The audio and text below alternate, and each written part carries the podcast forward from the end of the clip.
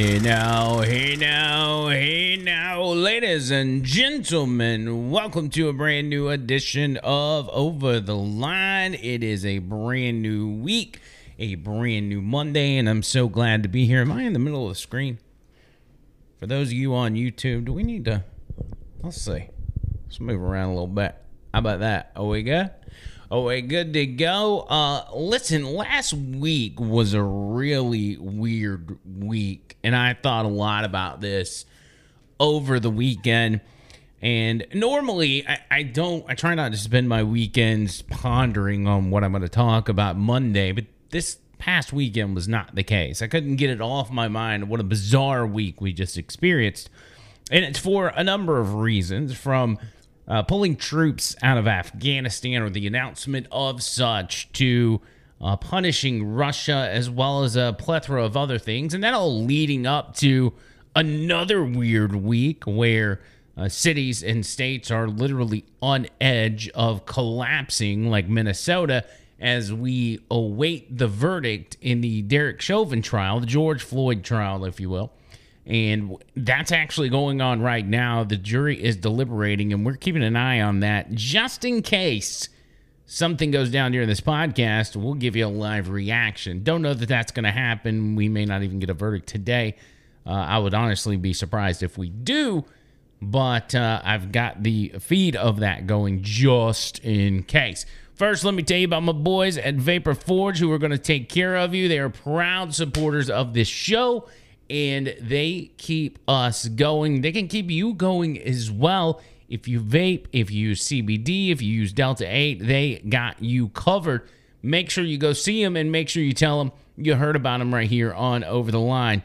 They're out on 280 if you're in the Birmingham area, 4673 Highway 280 East. 205 874 9010 is their number. If you're familiar with that area at all, you know where Bailey Brothers is. They are literally next door to Bailey Brothers. Next freaking door. Make sure you go see them. Make sure you tell them right here on Over the Line is where you heard about them and they're going to take care of you. I'm in there all the time, so you may even run into me as uh as you stop by. So let's let's go back to last week um, uh, Joe Biden announces that he is going to be pulling troops out of Afghanistan. All the troops out of Afghanistan. We talked. We did a show, a podcast on this. I think last Thursday. And if you did not see that podcast, I encourage you to go back and watch it. Um, he he announced that he will be pulling all the troops out on September 11th, the anniversary of the day that really started it all. A, a somber day for us here in this country as we witnessed one of the worst attacks uh, in U.S. history, where over 3,000 people, innocent people, lost their lives at the hands of terrorists and terrorist organizations. Um, seems like a bizarre thing to do on a day of mourning to do something that really, in my opinion, should be celebrated, which is us bringing our our troops home. But it signals something much larger uh, than than what we see, and that's what it signals to the enemy.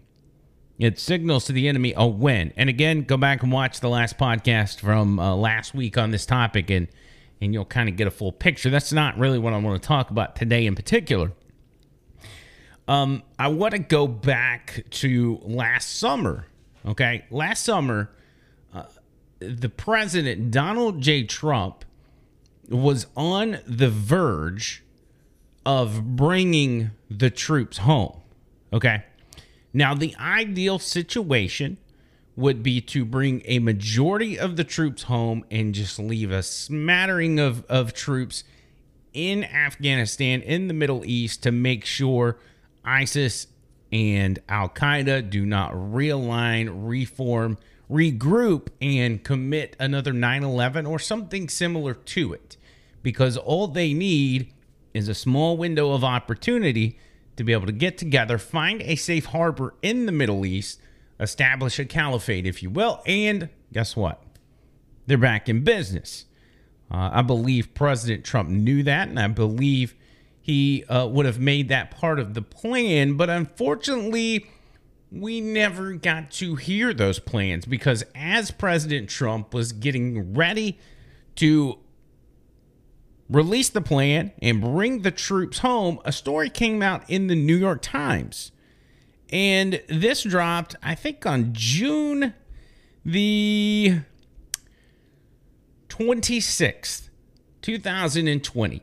And the headline says Russia secretly offered Afghan mili- militants bounties to kill U.S. troops, intelligence says. Now, there's the important part. You read that headline and you say, well, obviously, I don't even need to know what's in the story or need to know if it's confirmed or who really said it because it says that the intelligence said it. And you assume when it says intelligence says, that means the intelligence agency told the New York Times directly that Russia and Vladimir Putin is paying terrorists to kill our troops. Vladimir Putin is literally killing members of our military out in the Middle East.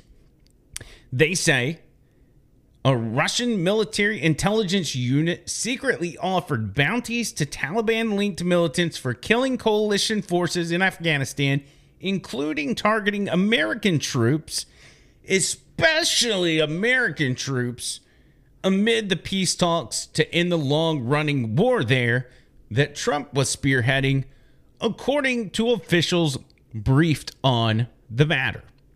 Now, as you go through this article, nowhere does it show you any sort of confirmation or eh, provide any sort of comfort that there is any truth to this whatsoever. It tells this long, detailed story about uh, Vladimir Putin literally pulling 20s out of his pocket and handing them to dirty, stinky terrorists and saying, hey, go get me the head of an American and I'll pay you some money. May not even been money. May have been offering him a goat for all I know. But he was offering dirty, stinky terrorists something to kill American troops. At least that's what the New York Times is telling us. And because the New York Times told us that, it immediately made its way into the news cycle. And the people in the mainstream media, and the Democrats in particular, they lost their freaking mind. Couldn't believe it that this is happening because they knew that Donald Trump was about to pull troops out of Afghanistan while Vladimir Putin's doing this, and he didn't care because he works for Vladimir Putin. That's right. He's probably in cahoots with Vladimir Putin to pay bounties to kill our men and women in the armed forces. Yeah, that, to, to, say nothing of, of, putting bounties on, on American troops. Um, it's unbelievable, Joy. Yeah. I mean, he has still yet to say anything. He's still suggesting that the reporting about the fact that there were these bounties offered is fake. Not only does the president know that Russia was paying for American soldiers' deaths, paying rewards for Americans dead, the president knows it. He's been told. Not only has he failed to sanction or impose any kind of consequences on Russia for this egregious violation of international law, Donald Trump had talked at least six times to Vladimir Putin and never brought up the subject. Joe Biden would never do that.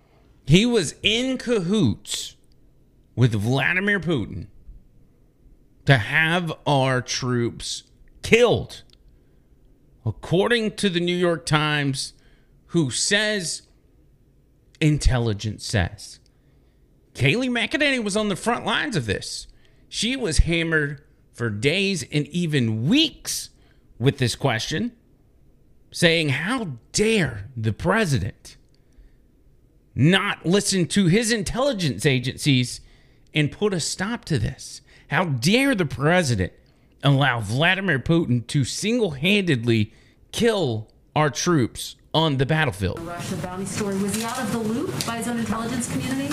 No, as I noted, um, there was not a consensus among the intelligence community. And what does the president have to say to military service, the families of, of, of service members who are really afraid that their loved ones might have been killed in connection to this bounty, to this Russia bounty? There.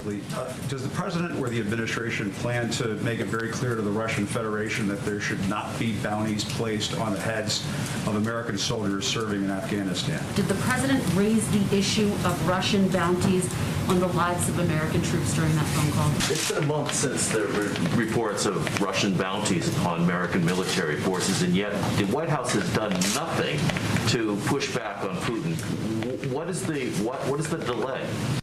You heard that uh, last reporter. He says it's been months since the report of Russian bounties on our troops' head. Why has the president done nothing? They were talking about this for months, and it was based on one thing and one thing only. You know what that was? You guessed it the New York Times story. That's all it was based on. So at this point, you can kind of guess what the punchline is, and that is the story turned out to be complete BS. Absolute BS. How do we know that? Well, it's been confirmed in many places. The intelligence community has had to say several times we don't really have any intelligence that shows us Russia was putting bounties on our troops' heads. But we know that now because Joe Biden's pulling our troops out of Afghanistan. And even he's expressing to the American people that, eh, yeah, there's, we don't really have any evidence of that happening. This story in the New York Times may have been the most impactful story that we've seen in a long time, if ever, because it dictated foreign policy. It literally dictated what we did abroad with our military. A baseless New York Times story. Because what was the president supposed to do? What was Donald Trump supposed to do as the media was fervently talking about Russian bounties on our troops' head. While they were yapping from the mountaintops about this, he was supposed to pull them out. It stopped it dead in its tracks. Are y'all starting to see why I continue to repeat the statement that the media is the biggest threat to this country? When they can put out a story like this, and dictate foreign policy. That's dangerous. How many of y'all want the New York Times dictating foreign policy? How many of y'all want Jeff Bezos and the Washington Post telling us what we can and can't do with our military? Because that's basically what happened here. And who's to say that'll be the last time? Who knows? Now, with all that, and, and with the fact that Joe Biden is now decided to pull our troops out of Afghanistan, he decided he still wanted to be tough on Russia. He still wanted to go after Vladimir Putin because, as he said on the campaign trail, I'm tough on Vladimir Putin. Donald Trump is not because he's in love with Vladimir Putin. That old guy. So he comes out days after he announces when all of our troops are going to be leaving Afghanistan so the terrorists know. And he gives this blistering, fiery, passionate speech at a podium somewhere in the White House, who knows where he's at, about how we are sanctioning Russia and we are going to be punishing them for, you know, the thing we actually we really don't know why he's punishing Russia, but he made it clear he's doing it because he is in fact tough on Russia, unlike the other guy. Today, I've approved several steps, including expulsion of several Russian officials as a consequence of their actions. I've also signed an executive order authorizing new measures, including sanctions to address specific harmful actions that Russia has taken against U.S. interests. I was clear with President Putin that we could have gone further, but I chose not to do so. To be, I chose to be proportionate. The United States is not looking to kick off a cycle of, ex, eh, of escalation and conflict with Russia. We want a stable, predictable relationship. If Russia continues to interfere with our democracy, I'm prepared to take further actions to respond.